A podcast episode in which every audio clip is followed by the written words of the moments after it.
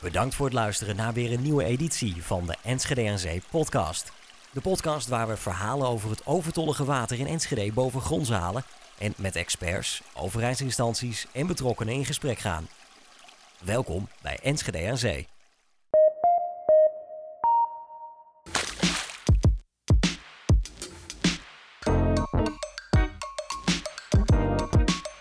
Welkom bij de tweede aflevering van de Enschede aan Zee podcast. Hier zijn we dan en dat hoorde je zojuist. We gaan het over water hebben. Want Enschede moet waterproef gemaakt worden. We kunnen er niet meer omheen.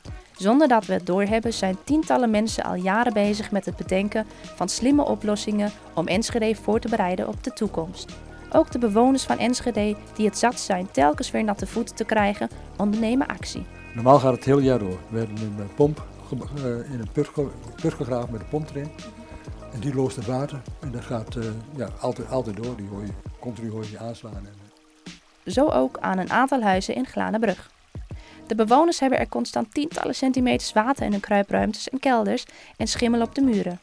En dat al zeker 40 jaar. Michel de Groot is het probleem zat en voert al langer actie om een oplossing voor het probleem te vinden of in ieder geval steun te krijgen om het probleem tegen te gaan. Ik, verslaggever Laura, sprak met Michel over het steeds terugkerende water onder zijn huis, de problemen die het met zich meebrengt en de oplossingen die hij en zijn buren de afgelopen jaren al bedachten. Nou, dus we staan nu hier bij Michel de Groot in Glanenbrug en we kijken nu in de kruipruimte van, eh, van zijn huis. Die zit eigenlijk net aan de, aan de deur, aan de voordeur. En eh, nou, ik, ik zie water. Eh, wat, wat, wat zien we nog? Nou, dat is het troep die er van de, van, in feite van de nieuwbouw nog op drijft. Dat blijft altijd drijven. Dat, eh, dat is kalk en zo. Maar dat is ook kalk wat oplost. De kalk wordt uit de voegen van de stenen getrokken. Van het fundament. En dan krijg je dus eh, op, opkruipend water. Dan kan het water verder naar boven kruipen. Dan krijg je capillaire werking. En daardoor krijg je die schimmelvorming daarin. eh. En hoe hoog staat het water op Op dit dit moment moment? staat het op 45 centimeter. Het schommelt echt met het grondwaterstand. Dus vorig jaar, eh, eind van de zomer, hadden we echt eh, nul. Dat heeft dan denk ik te maken met de warme ja, Ja, zomer. met de droge zomer, ja. Ja. Nou, maar dat is, wat, sinds we hier wonen is dat de eerste keer geweest dat dat het gebeurt. Normaal gaat het heel jaar door. We hebben een eh, pomp eh, in een put, ge- put gegraven met een pomp erin. Mhm. En die loost het water. En dat gaat eh, ja, altijd, altijd door. Die hoor je, continu hoor je die aanslaan. En, en er zijn mensen die hebben ook een gat gegraven in, in, de, in de kruipruimte. Maar de druk op de grondwater is zo hoog dat je de kans hebt dat je hem nog lekker maakt dan die al is. Dat je die meer dicht krijgt. Stinkt het soms ook? Is dat, is dat ook dat je het ruikt, dat Het is water? stilstaand water, hè. Dus, eh, dat bederft. In feite is dat een vorm van bederf. Bacteriën en zo, die, die, eh, het- het- die komen daarop af. Dus je krijgt wel een vorm van verrotting. En eh, uiteindelijk eh, ja, gaat, gaat het ruiken.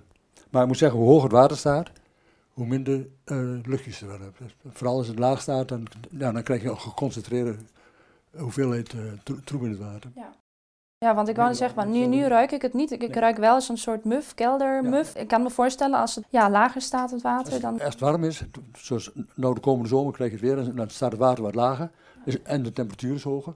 En dan krijg je echt stank. En jullie eh, lozen het water op de straat, als het, of pompen het water op de straat? Of... Nee, nee, nee. Ik Dat zal zo laten zien wat wij doen. Maar dit ontneem je dus allemaal aan, de, aan het oppervlaktewater. En dat is voor de, voor de grondwaterstand, dus voor, voor, voor de bevochtiging van, van de aarde is, is, is dat hartstikke slecht. Dan gaan we naar achter kijken. Je moet je voorstellen, dat is een grote betonnen bak. Dat, dat is het fundament, dat is de kruipruimte. Er zit ook een betonnen vloer in. Dus in feite is dat een dichte bak. Alleen met de nutsleidingen, de, de waterleiding, gas, water en licht. Dat moet naar binnen toe, dan slaan ze gewoon gaten in. En dan heb je een plek. Dus in de tuin hebben we precies op de plek waar de leidingen allemaal naar binnen gaan, kurkdroge gr- grond. Dat is bijna stof. En er kan net zoveel water bij gooien als je wil. Dat heeft helemaal geen zin. Dat loopt meteen in, in je kruipruimte. Dus daar, daar zit al een grote fout. En hij ligt niet helemaal eh, waterpas, door, omdat hij tijdens de bouw is gaan drijven. Maar dat wisten we niet van tevoren. Wat we gedaan hebben, is gewoon, we hebben een bak en die loopt vol water. Daar maken we een afvoer op. Dus daar loopt het water via de afvoer naar die put toe. En als die put een bepaalde waterniveau heeft, dan gaat die pomp automatisch, die pompt staan weg. En dan gaat het altijd door. In feite in Noord, je, je, je hoort, daar hoor je wat en daar hoor je wat, die doet dit, die doet dat.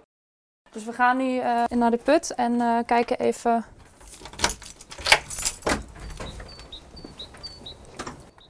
Nu staan we in de tuin. Hier, je het water staan. Nou, nou pompen we niet. Omdat we meedoen aan het uh, waterpeilproject.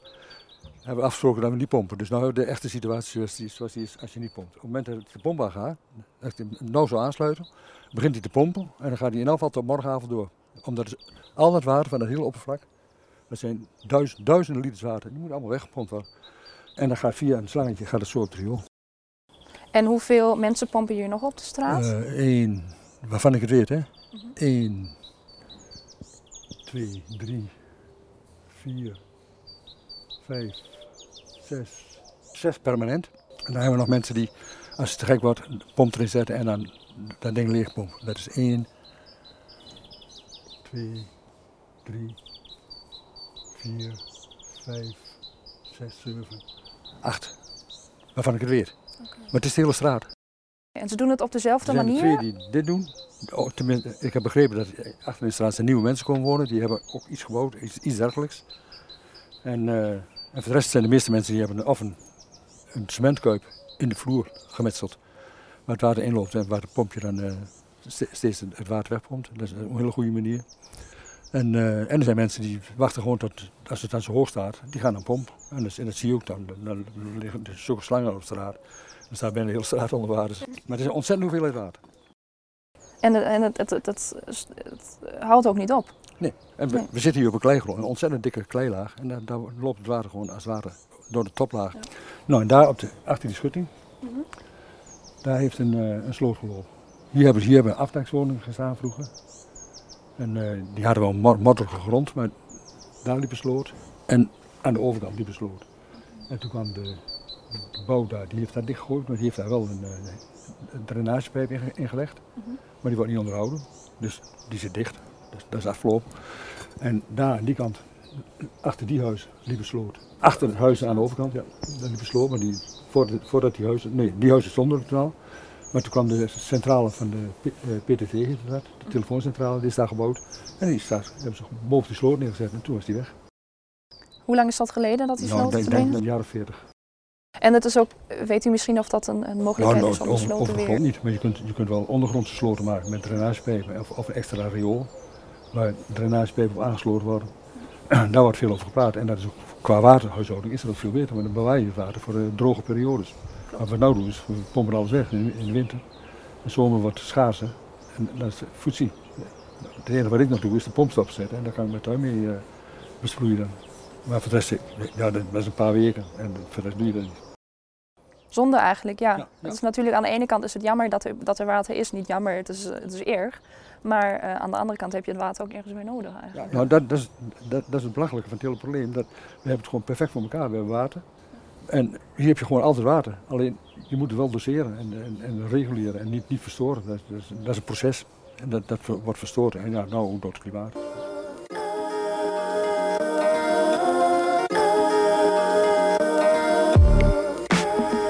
Tijdens mijn interview met Michel de Groot merkte ik hoeveel hij over het onderwerp weet. Dat is niet gek, maar juist begrijpelijk. Iemand die het huis met water kocht, zoals hij zegt, houdt niet op met het zoeken naar nieuwe oplossingen. Maar Michel en zijn buurmannen zijn niet de enigen die zich bezighouden met het vinden van oplossingen en hulpmiddelen. Het is bekend dat ongeveer 50% van de Enschedeze panden overlast van grondwater ervaart. Hoe dat kan? Dat probeert het Smart Cities Initiative van de Universiteit Twente op dit moment in kaart te brengen. Onderzoeker Maya van den Berg is projectleider. Haar projectteam ontwikkelt slimme apparaten en manieren om steden op de toekomst voor te bereiden. Dit omdat we het in de toekomst steeds vaker te maken hebben met digitalisering en slimme technieken. Het team bedacht onder andere een slimme pijlbuis die de grondwaterstand in het stad zelfstandig kan meten. Deze pijlbuis zal ook Michel de Groot in de toekomst helpen om de waterstand onder zijn huis te peilen en met andere delen van de stad te vergelijken. Nu is het veel meer van hey, waar zit de overlast en welke hè, voortuin, welk, welk huishouden heeft overlast. En daar zit die pijlbuis in, zodat je het echt voor je eigen, nou, je eigen huis zeg maar, uiteindelijk kunt zien wat er, wat er eigenlijk onder de grond gebeurt. Hoe die precies werkt? Daarover ging ik met Maya van den Berg zelf in gesprek. Nou, ik zit hier op de UT in het Design Lab uh, in Enschede en ik zit hier met Maya van den Berg. Nou, stel je even voor, wat doe je? Ik ben uh, hier bij deze universiteit ben ik projectleider op het gebied van uh, smart cities. Dus ik uh, coördineer een aantal projecten ehm, die we doen met onder andere de gemeente Enschede, maar ook met de provincie Overijssel. En doe mijn, mijn best om deze projecten zo goed mogelijk te laten verlopen. Oké, en, en wat zijn dat voor projecten? Hoe moet ik me dat voorstellen? een van de projecten waar ik mee bezig ben is uh, met de provincies de samenwerking uh, te bespoedigen. Uh, zijn we bezig met bijvoorbeeld digitale dorpen, maar ook met sociale kwaliteit. En in hoeverre kunnen we nou ja, dat wat er hier aan, aan, kennis en kunnen op de universiteit zit, veel nauwer in, ja, in het beleid eigenlijk brengen van de, van de provincie. En ook vice versa. Hè. Uiteindelijk waar kan de provincie veel beter van, van leren van wat we hier aan, aan onderzoek doen.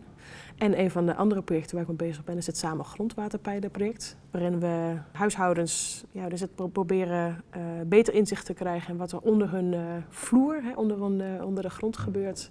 Als het gaat om grondwater en de grondwateroverlast die zij ervaren. Jullie gaan ook echt naar de toekomst kijken. Dus wat kunnen we doen om grondwateroverlast tegen te gaan? Om... Er is wel een, uh, een, gezamenlijke toekomstdroom, inderdaad. Van, kun je niet veel meer burgers daar heel actief laten deelnemen? Het is niet zozeer dat wij de motivatie ook hebben. Dat we nou ja, zo ver vooruit kijken en dat we dan terug gaan kijken van... hé, maar wat moeten we doen om bij dat beeld te gaan komen? De bedoeling is wel vooral van kunnen we niet veel meer technologie inbrengen? Kunnen we niet veel met sensoren zorgen dat we veel beter snappen uiteindelijk wat er, wat er gebeurt uh, op het gebied van het grondwater? Als je de, de, kaart van Enschede ziet, zie je op heel veel plekken zie je die overlastgevallen uh, door de stad heen op allerlei plekken eigenlijk gebeuren. En eigenlijk begrijpen we niet zo goed waarom dat nou op bepaalde plekken wel en niet gebeurt. Hè. Dat op, in, een, in een straat kan het ene huis het wel hebben en het andere huis niet. En waar zit nou eigenlijk dat verschil, uh, verschil ook in? Waarbij we dus eigenlijk vooral de focus veel meer hebben op het, ja, eigenlijk het probleem veel meer begrijpen. Nou, daar kun je sensoren heel goed voor gebruiken. Oké, en uh, hoe moet ik me zo'n sensor voorstellen? Die meet dan door de hele stad eigenlijk een beetje, oké, daar is het grondwater, daar staat het heel hoog en daar heel laag. Je moet je zo voorstellen dat er uh, zo pijl, pijlbuizen worden geplaatst. Dat zijn pijlbuizen van vier meter lang, die zijn de grond in uh, gebracht. die zijn al op heel veel plekken door de stad heen, wordt er op die manier al gemeten. Wat er op dit moment plaatsvindt, is dat in die, die vier meter diepe uh, pijlbuizen, daar wordt soms handmatig en soms wordt dat wel automatisch gemeten. Uh, één of twee keer per dag vindt dat plaats. Uh, dat, en, en, op die manier wordt het bijgehouden. En kun je dus voorstellen dat je een, ja, een beetje patroon in de stad wel ziet. En wat wij nu in de pilot doen is veel frequenter meten. En dus echt bij een aantal mensen in, in de voortuin staat letterlijk de buis. Dus er is echt een buis voor ze geplaatst. En dat gebeurt dus automatisch, maar veel vaker, zodat je veel meer de schommelingen ziet. Zodat je, hè, wie weet, uh, en dat weten we gewoon niet, maar dat je zou kunnen voorstellen dat het, het, het, regent een uur van tevoren en dat je dat wellicht ook in jouw eigen pijlbuis terug ziet, terug ziet komen. Dus die pijlbuis zit diep in de grond. Het meten werkt zo dat, dat er een, gewoon een signaaltje vanuit die, hè, de sensor zelf gaat. Het is een, een, rond, rond apparaatje die in die buis is aangebracht. Die, die zendt gewoon een geluidssignaaltje naar, naar beneden toe. Nou ja, die botst dan daar tegen het, tegen het waterpeil aan en dat communiceert hij weer terug. En dat zo automatisch doen, hè, dat gebeurt op een aantal plekken in de stad, maar niet heel fijnmazig. Het is gewoon vrij grof dat het, dat het plaatsvindt. En nu is het veel meer van, hé, hey, waar zit de overlast en welke hè, voortuin, welke, welk huishouden heeft overlast? En daar zit die pijlbuis in, zodat je het echt voor je eigen naar je eigen huis, zeg maar, uiteindelijk kunt zien wat er, wat er eigenlijk onder de grond gebeurt. Maar die mensen kunnen dan zelf inzien waar het water uh, hoger staat en waar lager? Of hoe? Ja, en, en vooral waar wij, wat wij dus nu merkten, want we zijn dus een paar keer uh, samengekomen, wat we vooral merkten is van, nou, dan heb je hè, op, jou, op jouw telefoon of je tablet heb je dan echt een, een grafiekje staan van, nou, dit is wat er dus in jouw individuele geval gaat gebeuren. Maar uh, het dat interpreteren. Wat, wat betekent dan dat ik lees dat, het, dat, dat mijn uh, pijlbuis op uh, 51 centimeter staat bijvoorbeeld. Dat je veel meer dat inzichtelijk gaat maken. Dat je veel meer begrijpt. Want als burger zijnde zie jij, hè, tot nu toe heb je eigenlijk alleen gezien dat de overlast in je kelder was. Um, en dat het, als het heel hard had geregend, dat je dan wist, van, nou twee dagen later, dan, dan, dan staat mijn kelder weer blank. Um, of in andere situaties is er, is er gewoon altijd, uh, is er, is er, uh, staat het 45 centimeter hoog bijvoorbeeld. maar dan is dus alleen de observatie van dat probleem in, in, jouw, in jouw kelder. Dat we eigenlijk, wij zeggen van hé, maar weet je, kijk eens of je er veel meer ook kan analyseren dat er al buiten de kelder iets aan de hand is waar je, waar je het mee kan doen. Natuurlijk kun je het grondwater op jouw kavel kun je niet, niet weg laten, laten gaan, maar je kunt wel met hulp. Hè, want we hebben ook gezien van dat lukt niet zomaar uh, zelfstandig. En dat is natuurlijk ook hartstikke begrijpelijk, want het is hartstikke ingewikkeld. Maar dat je zegt van hé, hey, maar met, met die data, daar gaat misschien wel voorspellende waarde uit. En misschien betekent wel dat als jij ziet dat op een gegeven moment dat grondwater gaat peilen, dat het vanaf een bepaalde hoogte uh, pas in jouw kelder uh, problemen gaat opleveren. Uh, dat, je, dat je daar gewoon veel meer inzicht in gaat krijgen. Oké, dus dat is geen oplossing, maar meer een, een, een hulpmiddel. Het idee van het draagt bij aan een oplossing direct, nee. Ik bedoel, het meten als zodanig betekent niet gelijk dat je weet wat je, wat je moet doen. Maar omdat het ook bij een aantal huishoudens door de stad heen is en je dat met elkaar gewoon veel meer kunt zien van hé, hey, als, als, hè, als er uh, bijvoorbeeld is die neerslag, als het veel neerslag, als het veel regent, zie ik dat er dit en dit in mijn kelder gebeurt en op een andere plek kan het anders zijn. Um, en dat je op die manier veel dus ook als een groep gewoon op basis van je, van je overlast dat veel beter ook met elkaar kunt ja, kunt, kunt, inzichtelijk kunt gaan maken. Dat is, dat is wel een van, de, van, van onze belangrijkste drijfveren. Ik denk dat jullie dan ook heel veel in gesprek gaan met mensen. Uh, bijvoorbeeld nu ook met de paalbuis, dat jullie heel veel contact hebben met de mensen die wateroverlast ervaren. Want zo krijgen jullie denk ik heel veel informatie. Ging ons nu voornamelijk over hè, die, technologie, die, hebben we, die was wat leidend geweest. De technologie van in hoeverre kun je dat dus toepassen, zodat het voor een, veel meer een maatschappelijk doel ingezet uh, kan worden. En gesprekken echt met, uh, met de mensen van, hé, maar waar heb je behoefte aan? Dan zou je het veel meer nog hebben over bijvoorbeeld het, het vervolgontwerpen van zo'n technologie. Dat het is van, hé, maar we hebben, we hebben dat probleem. We hebben nu veel meer nog het probleem eigenlijk in kaart gebracht. En als je toe wil gaan naar echt bedenken van oplossingen, dan zou je veel meer inderdaad met allerlei gebruikers aan de slag kunnen gaan. Dat zou heel goed een vervolgproject kunnen zijn. Nu was die wat meer technologisch gedreven van hé, maar kunnen we überhaupt een zo'n sensor gaan maken? En als we die gaan uh, installeren bij een aantal, bij, in een aantal pijlbuizen, wat, wat, wat betekent dat in de praktijk? En dan komt vervolgens inderdaad een vervolgstap van hé, maar wat vind je als gebruiker zijn er daarvan? Um, dat zit nu uh, helaas, mag ik misschien wel zeggen, in, in, in het project niet, uh, niet heel nadrukkelijk die, die zeg maar even de gebruikers betrekken. We hebben dat ondertussen wel gedaan in uh, het samenbrengen van de mensen, zodat zij met elkaar kunnen gaan bepalen van hey, wat, wat voor behoeften hebben wij om die, die oorzaken van het probleem zeg maar, beter in beeld te brengen. Daarbij merk je dat de neiging heel sterk was om gelijk aan allerlei oplossingen te gaan denken. Mm. dat is logisch, want je hebt die overlast en dan, ben je met een, dan word je door een aantal instanties gevraagd om mee te gaan denken. Nou, dan denk je ook gelijk aan oplossingen. Maar wat wel, een, wat, ja, wat wel heel belangrijk was in dit project, dat we juist veel meer ook proberen, geprobeerd hebben in ieder geval te, uh, de, de, mensen te helpen, dat zij ook heel sterk het gesprek met elkaar aangingen. Van hé, maar wat zijn nou precies de problemen? Dat je veel meer dus eigenlijk teruggaat. Dat je niet zegt van wacht even schiet in de, probleem, of in de oplossingen. Maar juist veel meer richting die problemen. Het inzichtelijk krijgen van die problematiek. Persoonlijk is het best wel eens lastig dat je merkt van er zijn echt, echt prangende problemen in, in, nu in dit geval van deze pilot ook uh, geweest. Gewoon echt serieuze problemen bij, bij mensen uh, in, in, in hun eigen huis. En dat, ja, dat, raak, je. En ondertussen is ja, daar zeg maar heel specifiek in dat ene geval zeg maar, een oplossing leveren, dat is ook gewoon best heel moeilijk. Um, maar wij proberen dan wel op een ietsjes, ietsjes hoger niveau te denken van hé, maar kun je mensen samenbrengen en levert dat misschien al, al, bijdragers? Weet je, het geeft in ieder geval deze mensen met elkaar in contact brengen, dat is, een, is al een heel waardevolle uh, ervaring voor, voor de mensen zelf, merk je. Maar ook wel de, uh, de, ze dus gewoon op die manier een, een dus de vooruitzicht zeg maar, willen bieden. Merkende dat ze, dat ze vastzitten, want ze weten op een gegeven moment niet meer waar ze naartoe moeten. Ze hebben een aantal technische oplossingen geprobeerd. Werken niet. Na drie jaar uiteindelijk blijft het water toch weer binnen, binnen sijpelen. Dus die, dat impregneren werkt niet. Nou, wat werkte dan wel in mijn geval? En ondertussen ook niet uh, eindeloze zakken hebben om maar, om maar al die oplossingen te gaan proberen. Dus kun je daar inderdaad gewoon toch een, een ja, dus het een, een, een, een laag zeg maar, gaan, gaan, gaan organiseren, zodat die, die, die, die kennis over die oplossing ook veel beter uh, tot zijn recht komt.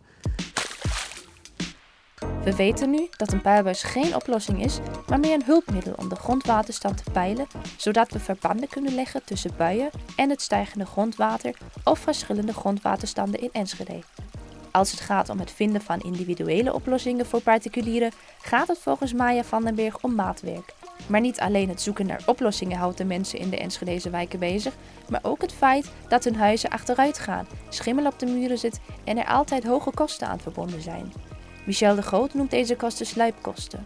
Doordat de pomp zo vaak moet worden aangezet, wordt veel elektriciteit verbruikt. Niet alleen dat, het schilderwerk om de schimmel van de muren te halen kost hem ook altijd geld.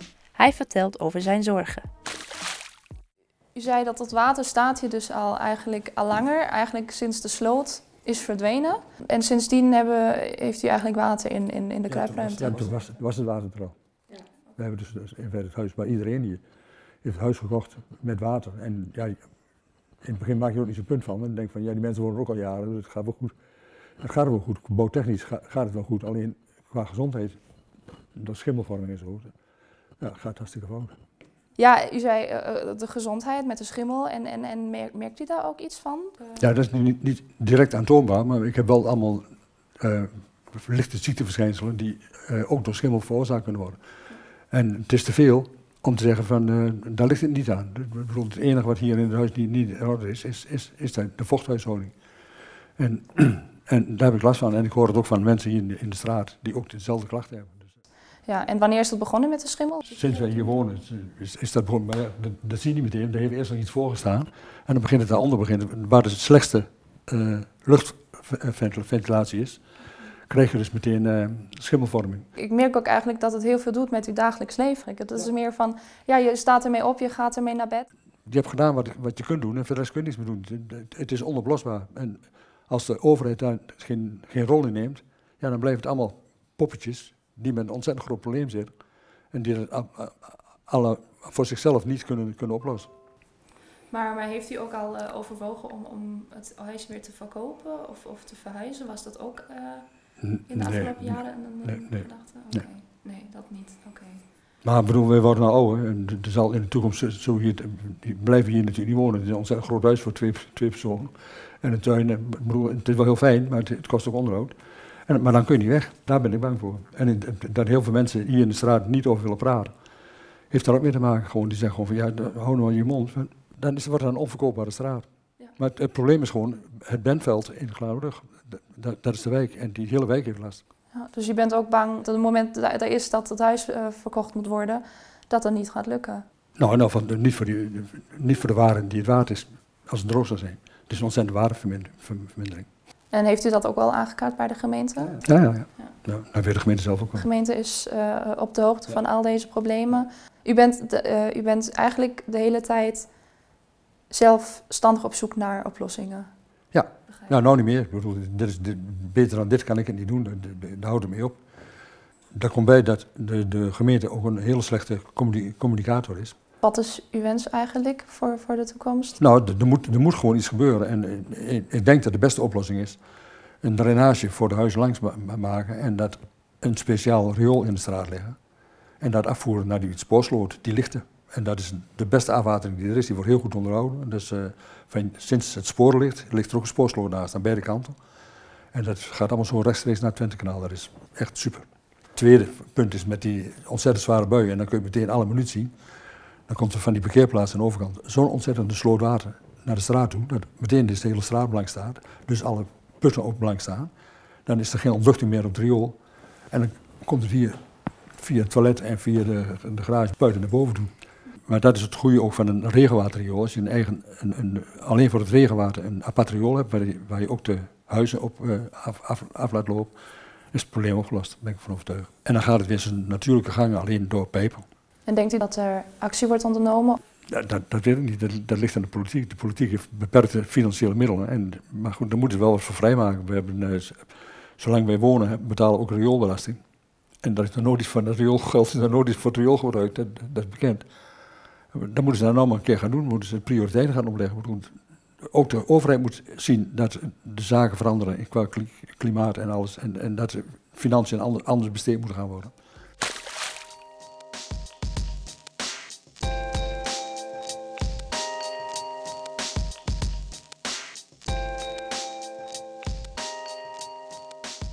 Michel de Groot heeft het over een drainage die de gemeente achter zijn straat mogelijk kan aanleggen. Maar hij vreest dat de financiële middelen van de gemeente niet voldoende zijn. Liggen de plannen er al en hoe staat het daadwerkelijk met de financiële middelen? Met deze vragen gingen we naar de gemeente en vroegen het aan Patrick Spijker. Hij is projectleider bij de gemeente Enschede en zegt dat het heel lastig is om het probleem individueel op te lossen, zodat iedereen tevreden is. Maar over één ding is men het zich eens. Ongeacht de specifieke verschillen moet je iets met het grondwater doen. Volgens Michel de Groot heeft de straat overlast van het grondwater sinds de sloten achter de huizen werden gedempt. Of de grondwateroverlast expliciet daaraan te wijten is en of dat ook de oorzaak is, durft Spijker niet te zeggen.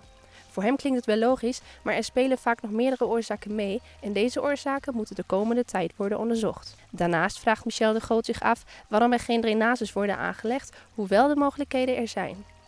Patrick Spijker vindt dat voor nu een lastige. Afhankelijk van de grondslag heeft een drainage maar een invloed van 10 tot 20 meter. Maar de huizen in sommige straten in Glanenbrug staan vaak te ver van de straat af en de gemeente legt geen drainages op particulier terrein aan. Maar in sommige straten in Glanenbrug zou dat dan het geval zijn. Dat brengt risico's met zich mee omdat de drainages beheerd moeten worden. Nochtans wil Spijker deze optie niet uitsluiten. Ook over de financiële vraag heeft de gemeente nagedacht. Hierover werd een inschatting gemaakt en er werd budget voor opgenomen in het gemeentelijke rioleringsplan.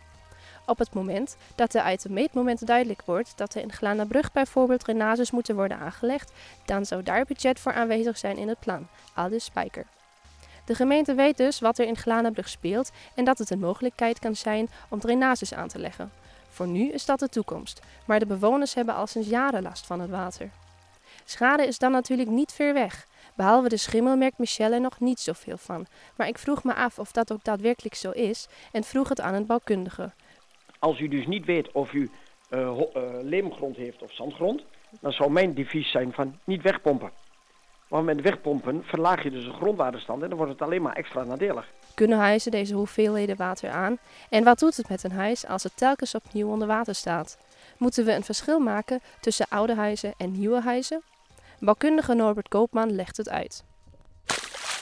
Meneer Koopman, wilt u misschien uzelf een keer voorstellen? Wat doet u, uh, wat, wat doet u met uw bedrijf? Ja, ik ben Norbert Koopman, eigenaar van NK Bouwbegeleiding, NK van Norbert Koopman.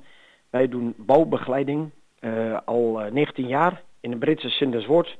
Wij uh, begeleiden mensen met de bouw, de verbouw, de nieuwbouw. En dat kan woningbouw zijn, dat kan utilitaire bouw zijn.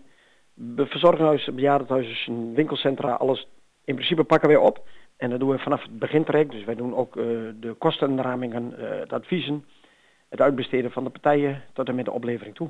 Oké, dus als het dus om uh, renoveren gaat, dan weet u wat er moet gebeuren? Ja. Oké. Oké, en dan, um, nou, waar we het eigenlijk over willen hebben, is, is het waterprobleem in Enschede. Dus um, ja. daar ga ik even op in. En, en mijn vraag is dus nu, merkt u als bouwkundige dat er meer mensen hun huizen renoveren vanwege het grondwater de laatste jaren? Nou, ik heb daar ook uh, vanochtend nog eens even over gebeld. Want de eerste vraag gaat natuurlijk uh, vanuit woningbouwvereniging zo uh, direct naar een constructeur toe. Maar die moet daar vaak wat iets van zeggen. En de constructeur zeggen inderdaad, vorig jaar was het een, echt een hoos met aanvragen van schades en dat soort zaken. Maar het neemt nu wat af. Maar het is nu natuurlijk, als je naar buiten kijkt, ook nat. Dus dat is het ook logisch dat het grondwaterpeil weer stijgt en dat er dan minder klachten zijn. Oké, okay, hoe hangt dus dat... tijdens de droogteperiode de probleem Oké, okay, echt. Oké, okay, dat is echt tijdens de droogteperiode. Hoe hangt dat samen dat het echt juist tijdens de droogteperiode is? Ik denk dat ik gewoon even andersom moet beginnen. Ten eerste hebben uh, oude huizen uh, meer problemen dan nieuwe huizen. En waar heeft dat heeft daarmee te maken? Omdat er vroeger, zeg maar jaren 30 en die tijd, werd er gewoon geen onderzoek gedaan naar waar moet ik mijn huis neerzetten. Men uh, ont, um, deed ondergraving en de aannemer zei van zo is het goed en dan werd er daar neergezet. En er werd er niet gekeken of dat op zandgrond was of op leemgrond. Een huis of een gebouw op zandgrond levert nooit problemen op. Het zijn de huizen die op leemgrond staan, die leveren problemen op. Nou, leem zit natuurlijk in Twente. En wat is namelijk het probleem van leem? Leem is als het uh, nat blijft, is er niks aan de hand. Maar wordt leem droog, dan zakt het weg. En dan kun je vergelijken met klei. Gewoon uh, de eigenschap van nat klei en droog klei. En zandgrond is dus uh, geen probleem, leemgrond wel. En die huizen die op leemgrond staan, en die, die oude huizen, die leveren dus problemen op. En die gaan zettingen veroorzaken en zakkingen en dat soort zaken. Okay. Dus da daar, daar komt het van weg. Gewoon dat, vroeger deed men daar gewoon geen onderzoek naar. En vandaag de dag is voor ieder huis, uh, uh, wordt er haast een onderzoek gedaan vooraf van wat is de ondergrond? Is dat draagkrachtig genoeg? Wat voor soort ondergrond is het? En dan weet je als constructeur en als bouwkundige, weet je van, ah, kijk, dan moeten we zo funderen of moeten we anders funderen, want er zit geen zand onder. En er zijn ook hele gebieden in Twente waar gewoon heel veel zand zit. Daar levert er niks geen probleem op. Oké, okay, dus en, en ik hoorde ook dat het wegpompen van water uh, dus niet altijd slim is. Dus daar, daar hebben nee, we het dan dat, nu ook over. Dat, ja, maar dat heeft dan met twee. Dan, dan moet u weten eigenlijk waar uw huis op staat. Moet, staat het op leem of op zand? Kijk, als u zandgrond hebt, dan mag u uh, pompen wat u wil. Dan, is, dan gebeurt er niks. Dan is er helemaal niets aan de hand. Want die zandkorrels verplaatsen zich niet. Die zitten vast onder die fundatie. En die blijven hun uh, eigenschap doen. En is gewoon het gewicht overbrengen naar beneden. Maar okay. bij leemgrond, bij, als u leemgrond onder het huis zit en u gaat dan pompen, ja, dan krijgt u wel problemen. Dan verlaagt u het grondwaterstand. En wat ik net al schetste, dan moet u eigenlijk zo hoog mogelijk houden. Eigenlijk moet u de, de leem als het ware nat houden. Er speelt nog een ding mee, uh, meer mee, dat men vroeger bouwde men een fundatie op, gewoon door te metselen van onderaf, met stenen. En uh, dat is heel mooi voor de draagkracht als er geen setting is. Maar op het moment dat er iets zetting is in de ondergrond, dan kan metselwerking maar één ding en dat is gewoon scheuren. Het ene gedeelte zakt wel, het andere gedeelte zakt niet. Vandaag de dag hebben we allemaal betonfundaties en er zit betoniejzer in. En die kan zettingen opvangen. Dus vandaar ook weer het tweede effect. Ah, naast het onderzoek is gewoon dat wij nu vandaag de dag ook nog eens een heel andere type fundatie toepassen. Waardoor je dus uh, dat soort zettingsproblemen veel minder hebt dan, dan bij die oude huizen. Is een en-en situatie. Oké, en wat, wat zijn dan oude huizen en wat zijn uh, nieuwe huizen? Dus uh, hoe ja, moet ik dat definiëren?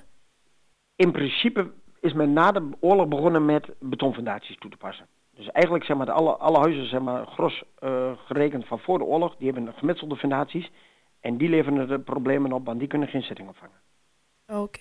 En uh, als ik dus nu problemen heb met grondwateroverlast, zo, uh, zoals heel veel huizen hier in Enschede, um, wat, wat, doet dan zo'n hoeveelheid water ja, met een huis? Als u dus niet weet, als u dus niet weet of u uh, leemgrond heeft of zandgrond, dan zou mijn devies zijn van niet wegpompen. Want met wegpompen verlaag je dus de grondwaterstand en dan wordt het alleen maar extra nadelig. Dus, en op zich is er niks mis meer dat er water rond huis staat. Wat is daar mis mee? Ik bedoel, het zit in de kruipruimte, er gebeurt niks mee.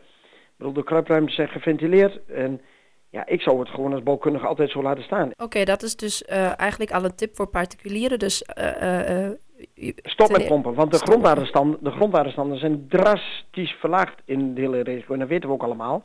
En nu is het dan wel een klein beetje mogen komen, maar als u goed luistert naar de, de, boeren, die klagen nog steeds dat het kurk en kurk droog is, ondanks de regen van dit weekend. Maar dat, maakt, dat zit allemaal geen zoden aan de dijk. Dus eigenlijk zijn de grondwaterstanden dramatisch verlaagd. En het waterschap, die moet de uh, extreme grondwaterstanden regelen. Dus zowel in negatieve sfeer als positieve sfeer. Maar er was dit jaar ook geen houden aan voor het waterschap natuurlijk om dat uh, op peil te houden. Want er viel gewoon geen water. Niet pompen. Eh, heeft u nog een, heeft u nog een andere tip voor particulieren? Ja, je kunt een, onder, een grondmechanisch onderzoek op bedrijf erbij halen en laten kijken. Want die kunnen met een boring kijken van naast je huis. Kunnen ze kijken van wat zit er onder uw huis. Hebt u leemgrond, hebt u geen leemgrond? Kijk, en als de leemgrond dieper zit, dan is dat ook niet erg. Want stel dat we een locatie hebben met een nieuw huis waar wel leemgrond zit, dan graven we die dieper uit en dan pakken we daar weer een meter of een halve meter zand op. Um, omdat die zandgrond ongevoelig is voor zetting. En die verspreidt de druk dan weer. En dan is de, het droog worden van de leemgrond is dan minder uh, spectaculair. Want ook hij ligt hij dan weer dieper. En als je leemgrond weer dieper ligt, blijft hij ook weer nat. Oké, maar wat, wat ik nu merkte, want ik heb een aantal mensen geïnterviewd uh, de afgelopen tijd. En um, ze zeggen van nou, ik heb grondwateroverlast. En mijn muren die zuigen het water gewoon op. En heb, ik heb overal schimmel. Um, dus, maar daar zitten ze dus dan meer mee. Ja, maar dat, dat, dat kan. Uh, dat zijn woningen, uh, nog een keer veel technisch. normaliter gebruiken wij in een fundatie klinkers. dat is een hardere kwaliteit steen die voorkomt dat het water opzuigt. En wat die woningen waarschijnlijk hebben, is dus A, een, een gemetselde verdering.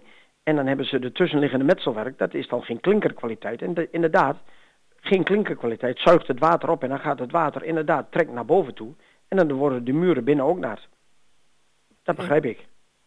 Ik snap dat. Maar dan, heb, dan, dan is dat een, ja, een, een keuze geweest voor een steen in de fundatie die uh, geen klinkerkwaliteit is. En daarmee, uh, want u, de, een van de vragen was ook van, werkt een muur als een spons? Ja, ja, en nee. Als u klinkerkwaliteit hebt, is het veel minder dan als u gewoon een zachte steen hebt. Of een zachte ruststeen hebt, die wel opzuigt. Oké, dus het probleem is dan, speelt dan eigenlijk is dan grootschalig. Dus niet alleen water in de grond, maar eigenlijk gaat het echt hoe werd het huis gebouwd en uh, exact. wie wordt. Exact. Ja. En daarom is ieder, ieder huis, iedere plek is weer uniek om te bekijken van A, zit er leemgrond onder of is het zandgrond? Hoe diep zit de leemgrond? Is de leemgrond droog geworden, ja of nee? De, als mensen dus van schimmellast hebben, dan zullen ze hoogwaarschijnlijk een, uh, een, een steen ertussen hebben zitten tussen de, de vloer en, en infundatie die geen klinkerkwaliteit is. Het is echt locatieafhankelijk. Oké, heel erg bedankt. Heel graag. Um, nou, fijne dag verder en uh, heel erg bedankt.